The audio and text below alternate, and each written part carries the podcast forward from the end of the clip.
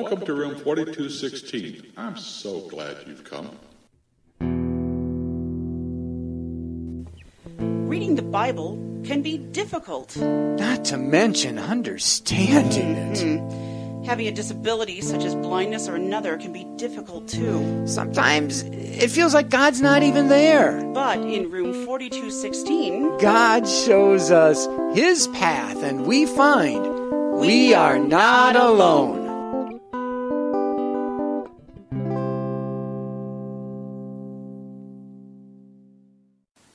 Hi, everyone. It's Pastor Dave. and it's Cecilia. Glad to be back here with you in room 4216. Love this room. Glad you didn't take the next door, 4217 or That would've been the wrong room. 4215. Yeah. Don't know what's in those rooms. They're probably No. fine rooms, but No, but we love our 4216. Did you ever try and picture what 4216 looked like, Pastor Dave? uh, to me, it's like a big uh, valley Hmm. that you walk in. There's mountains surrounding it, and it's just a big, beautiful place with trees. And then there's some pastures. There's a river going through it, Hmm. and God's walking through it. Oh, see, I see it as a big room with lots of uh, bookcases to with books in it to study and and comfortable squishy couches and or chairs or whatever and Mm-hmm. and uh, there's a buffet of course in the corner with all kinds of good food and things to drink and there's plenty of space for everyone. It's interesting. I suppose if there was a psychologist uh, listening, they could uh, analyze us to uh, I guess they could. what uh, we think or don't think. I wonder what the listeners think room 4216 looks like would though. Would be interesting. I'd like to know. Yeah. Today, we are going to start a new Bible study. We are? Yep. Oh, goody. What shall we study? Um well, we've had several different votes for different things. Yes, we have. In that we just finished an Old Testament book, I always like to bounce back to the New Testament. Mm-hmm. And we had one suggestion for one special book that can be interesting yet fun the book of James. Oh, okay. Oh, you don't sound very happy. Well, it's not that I'm not happy, but I'm, to be honest, I'm not very familiar with James. It seems like a pretty heavy book. Um, it's got a lot of we should be like this and we should be like that, and it doesn't have a lot of uh, warm, friendly, fuzzy feelings in it. Warm, friendly fuzzies, huh? Well, I'm not saying that. you want a I need, warm, but- friendly fuzzy? well, Just, should I hold up my dog to your face No! and rub him in your No. face? oh, but Well, that'd be a warm, friendly fuzzy. I mean, he He'd seems probably to. lick you then, Uh, too. yeah, probably. Mm-hmm. Nelson would, anyway. Coco might nip your nose. He's not always that happy with those things. Oh, well, Yeah, it's a prima donna. there are some who would agree with you, um, even in the church annals. Uh, some called the book of James a book of straw because it really mentions the name Jesus only once. And it does seem like a lot of do's and don'ts. And yeah, two things. One, it is in what we call the quote unquote canon. And the canon is those books by which the church as a whole has agreed these are God's inspired words. And then, second, if it is in there, we should pay some attention to it, even if it is heavy. I do agree with that. I, I am not. I'm, I'm just letting everyone know I'm not against uh, one of the books of the Bible. Okay. Um, but all right, and I'm glad you mentioned already your hesitations. We'll, we'll go along with that. And there's probably others out there feeling the very same way as you. So,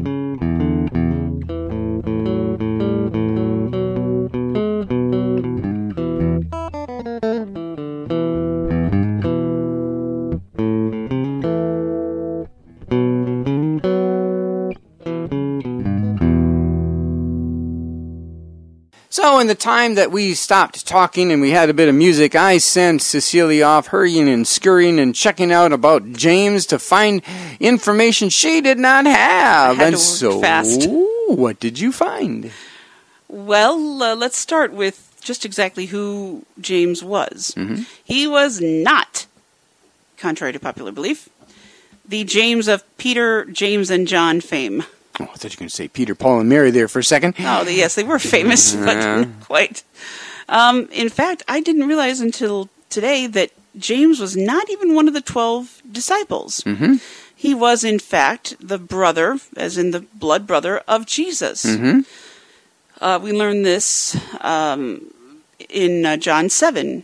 In fact, in that section, um, the the brothers were saying uh, of Jesus, it says, uh, "You should go leave Galilee, go down to Judea, let everyone see all the miracles you're doing." Their idea was, "Show everybody how great you are, and poof, you'll be made the Messiah and the leader and the king." And but Jesus said, "No, it's not my time." Yeah, well, even his brothers didn't really even believe in that he was the Son of God and all that. that is true.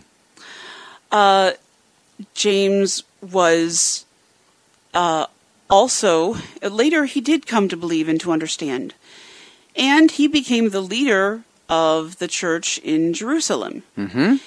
And uh, Paul, the apostle, calls him a pillar of the church, Mm-hmm. and he visited him and uh, in him in particular. He visited when he was in Jerusalem at least twice.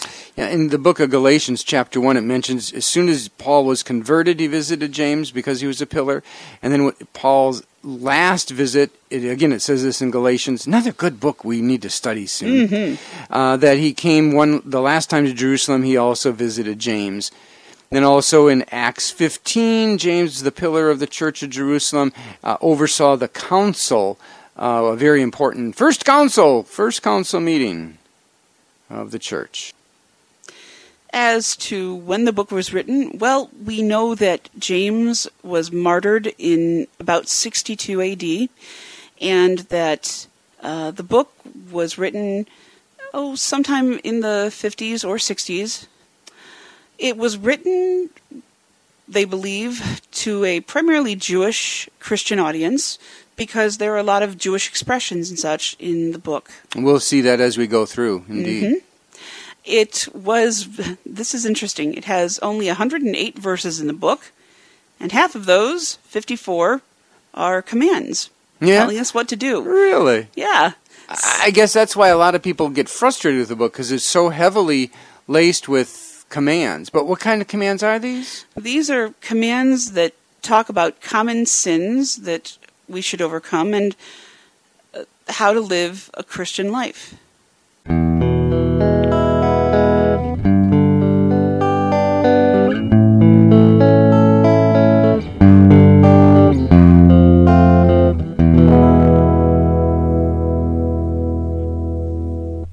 So let's start the book of James by reading just the first verse. Just the first verse of chapter 1. Okay.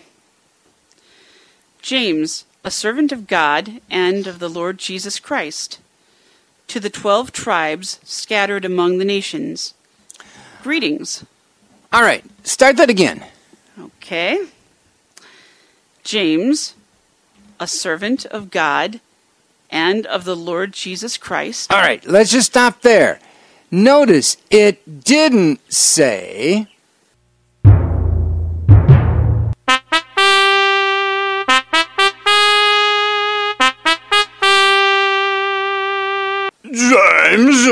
The minister, the prime minister of the Church of God, and the brother, the real brother, the blood brother of our Lord Jesus Christ. So you better bow down in my presence.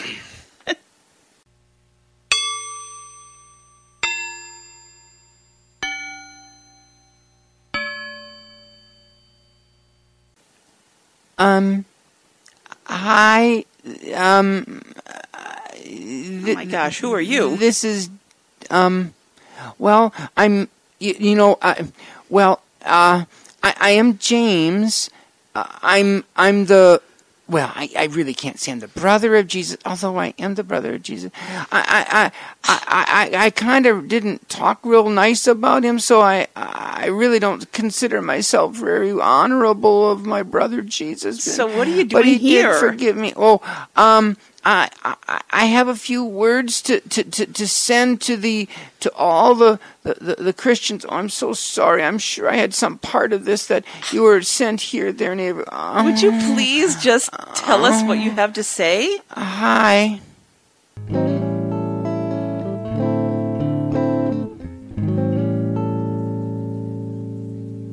Pastor Dave, you are absolutely right. Uh, James was not a dictator, using the fact that he was the brother of Jesus to push everyone around. At the same time, he wasn't Mr. Milquetoast either. Um, he didn't let people walk all over him. He was a servant. And a servant is one who is quietly capable, often behind the scenes. He had things to say, and he wanted to say them and share them with the Christian world, which had been scattered. Música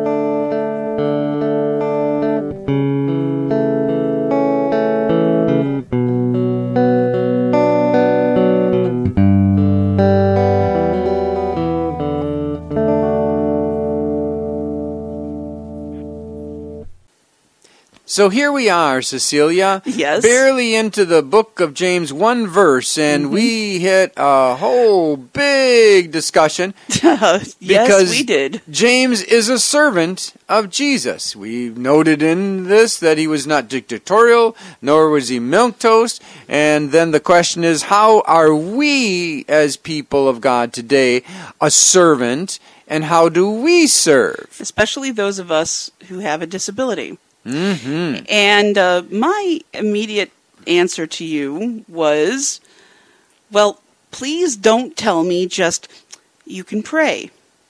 Because, yes, I do believe in prayer, but so often that's what I've been told. And I don't want to just sit and pray. I want to do something practical. I have skills and abilities, and Well, my first thought and reaction to that is, is what? Prayer ain't good enough for you? no, it's not that at all. It's, it's so praying is good. praying is very good. Yes. Okay. So what's your problem? I want to be doing more than just praying. I mean, look at everyone else who is out there and doing things. They're they're making food. They're getting items together for rummage sales or So your service's decision is decided by what you see others doing. Somewhat. uh, Yes, maybe that sounds selfish, but somewhat. Okay, I you we just is. made another interesting word. Might sound selfish. Is a the true servant is he or she selfish? I got you in a corner. Go ahead and say Of it. I'll cour- let you out. of course, they're, the true servant is not selfish. And now I'm feeling like I am a quote bad person unquote because because I don't want to just be put in the pigeonhole like so many people want to do with mm-hmm. those of us who are disabled. Mm-hmm. Which brings up the next thing and uh, is is so it's about your feelings and how you feel about yourself is what servanthood is It shouldn't be. I know the right answers. I do. uh-huh And it's really interesting because he comes at it from the thinking perspective. Me, I come at it often from the feeling perspective. And and it, I, I do want to pick up and and and, and I know we, we, literally we had this discussion for uh, almost two hours Just people about. and we did full circles and and playing devil's advocate well what about then if and and it isn't that Cecilia is always feeling this way Oh no, nor am I, because I have, and that was one thing that she said. Well, you never feel this way, and it's like, whoa, now just a moment. Yes, I do. Yes, I do, and that's one of the points I think that needs to be made is every servant feels like they aren't serving. They they people just don't appreciate me. yeah, and they feel inadequate. And that's because of our not service, but our identity of who we are because we sometimes feel oh, I loved this. And what? How did you say it? Uh, with a glass of water? Like, oh, like our lives are nothing but sticking our finger in a glass of water. And I never It's heard that Louis L'Amour before. idea. Yeah. That the point is when you pull it out, what is it? An unchanged glass of water. And so the question is Is our life have worth and value? And there are times we feel like it doesn't because it feels like the we stuck our finger in and out it came and nothing is changed. Oh my.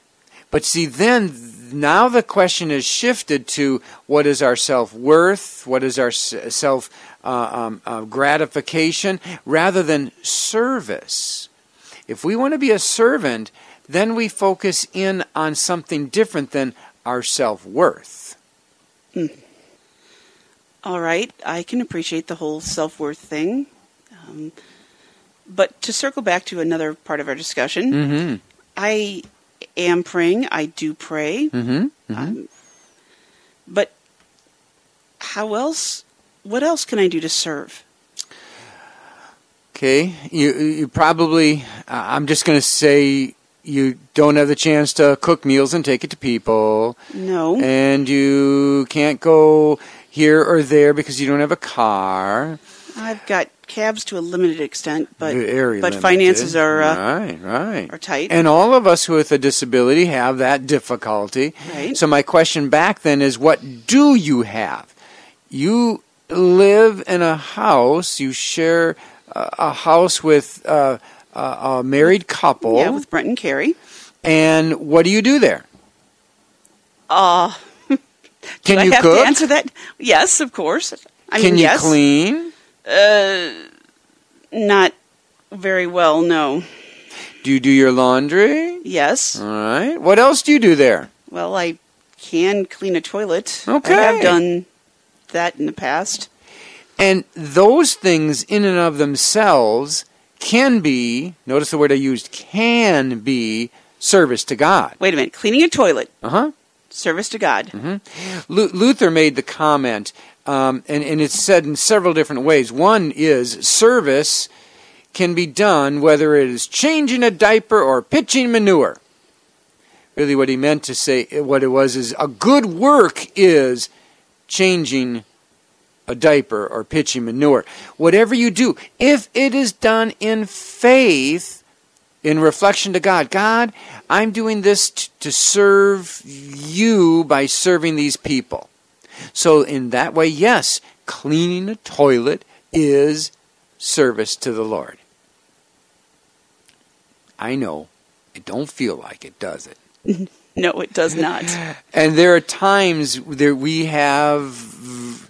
Well, okay, I'll give you an example from, from my own very life of where feelings and service uh, were opposites. As some of you know, not all of you, but lots of you know, I was uh, director of Lutheran Blind Mission. I joined at Lutheran Braille Workers. I was traveling around the country, talking to people, working with Yeah, people who are blind. Ah, blah blah. He was out of town every week. Yeah, doing all these great things for the Lord. And then, all of a sudden, one day, due to financial difficulties of the organization and some other things, I found myself at home without a job. And it's like, God, I was doing all these great things for you. How can you do this? And and all I was doing here at the house was cooking and cleaning and cleaning the toilets and and it took several months of just anger and frustration until I calmed down enough to all of a sudden I realized a couple other things. One, my daughter Meg, um, she really needed a parent at home to be there as she was having some struggles with school. And so my being at home was a huge service to her. Hmm. And it was helping her, even though it wasn't a great and glorious thing of saving thousands of people for the Lord or whatever. I was just helping my daughter.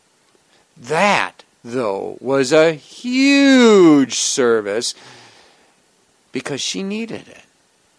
And now I look back and I and, and, and as I do help her now, I do so with a heart of service. My heart wasn't in it at first, I'll be honest. Mm-hmm. But when I started to realize she needed help, who else can do it? I'm right here. Now my heart is fully in it. And that's really what service is all about.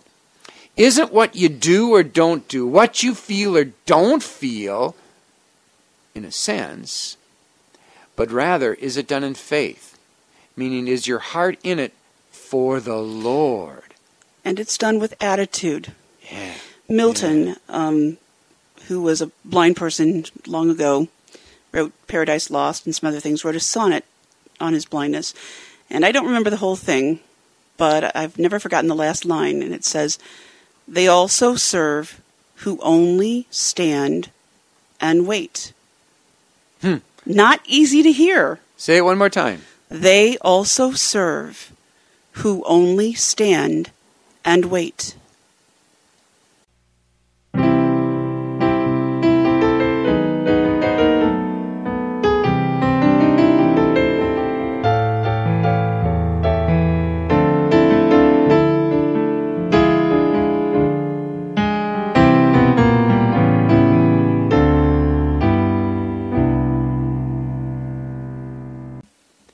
Know, it's interesting that James, the brother of Jesus, was not part of the apostles who were on the road busily fighting who would be the greatest one of them all. And actually, it was the other James who wanted to be the greatest. And wanted to sit at God's right hand and Yep. left hand and And Jesus said, Whoever wants to be great must be servant of all.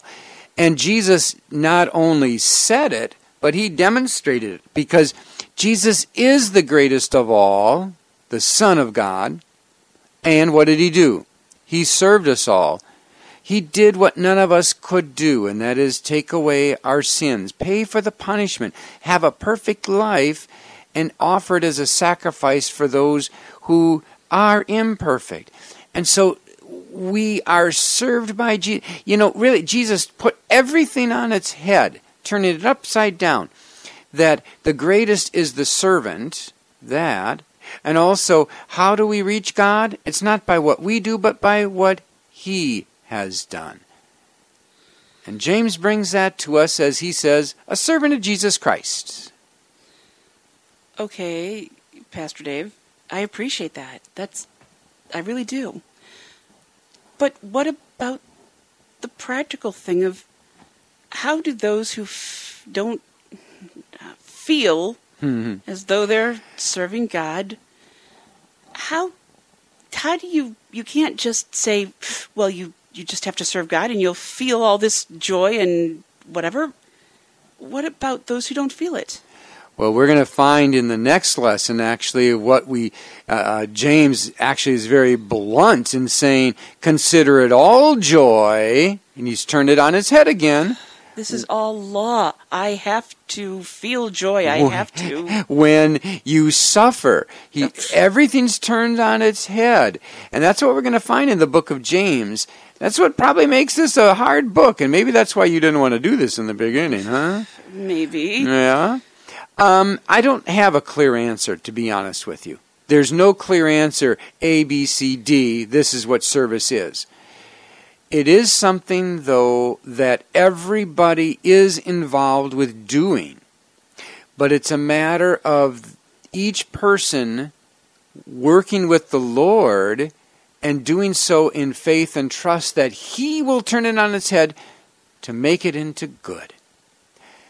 We would love to hear from some of you who have found unusual ways that you, as a person with a disability or blindness, I can uh, tell you one unusual way that I served God a once. servant. Y- yeah. I shredded two baskets of paper for someone who was moving. There you go. I'm serious, and I like shredding paper. And it was a way to serve. So tell us some of those unusual ways. I know. Go ahead and laugh. I what think you'd like to know. Yeah, And that's because you just sit here and do this, but yet you loved it. I did. Yeah. Write us at Info info at not dash alone. n o t dash a l o n e. I can spell. Yeah, amazing. Dot net. N E E T. Info at not-alone.net. Take care. We'll see you soon. And remember, we, We are are not not alone. alone.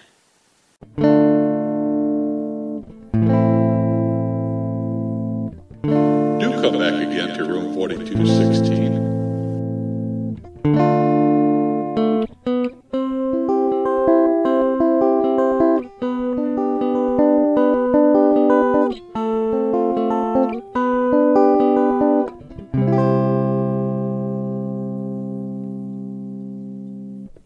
Credits. Our sincere thanks go to Terry Nord and Robert Vaughn for their interlude music.